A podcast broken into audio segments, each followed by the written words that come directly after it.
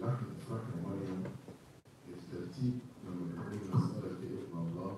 وتحفظ على تكون الفترة وبعد كده تقول دي كلمة سابقة ناس بتفهمها غلط يعني تقول يعني زي ما إن إحنا يا رب احفظ لنا حلال الفترة والأسف عشان إحنا نسبحها المفروض نسبح ربنا يعني بس المعنى كده غلط المعنى ده تفسير غلط ليه ما شرحناش؟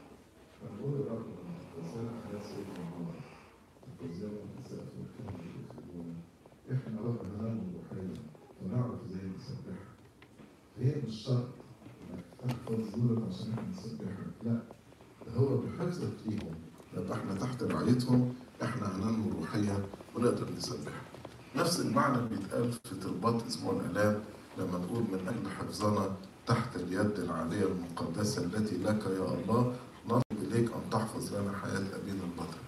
نفس المعنى علشان يا رب نبقى إحنا تحت اليد العالية بتاعتك عشان نعيش في مخافتك عشان نعيش في رعايتك بنسأل إنك تحفظ لنا حياه البطل عشان كده بعض الناس لما فهموها غلط فغيروا الترتيب وراحوا نقلوا لكي نسبحك وقدوس واختتموها بنسألك طبعا ده غلط لأن أي تسبيح لله يبدأ بتمجيد الثالوث وينتهي بتمجيد الثالوث.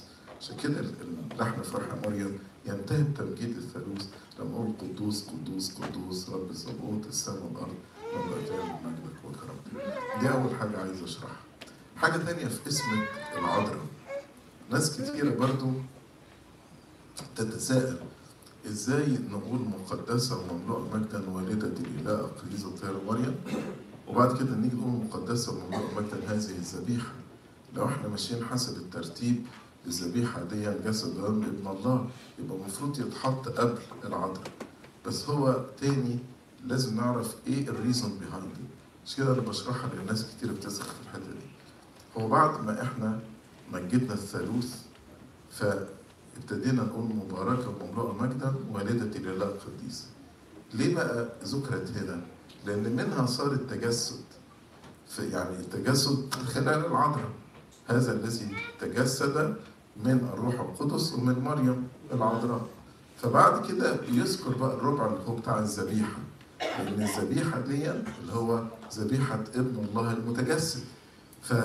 فيبقى الأول بنسبح الثالوث بعد كده العذراء مريم اللي جه منها التجسد بعد كده الذبيحة ودي عشان تنقلني للختام من أجل هذا صرخ مخلصا صالح إن جسدي ماكل حق ودمي مشرب حق فيبقى هنا بعد ما بيتكلم على الذبيحة بيقول بقى إن دي مباركة مقدسة مملوءه مجدا الذبيحة عشان كده صرخ مخلصنا الصالح وقال جسدي ماكل حق ودمي مشرب فالترتيب اللي موجود ده ترتيب أبائي ترتيب سليم مش عايز حد يتشكك فيه.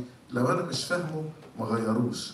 لكن أسأل وأقول إيه الحكمة وراء الترتيب؟ فانا حبيت بس أشرح افرحي مريم الترتيب بتاعها وأشرح اسم العذراء لأن في ناس كتيرة بتسأل على النقطتين دول ترتيب اسم العذراء وترتيب لحن افرحي يا مريم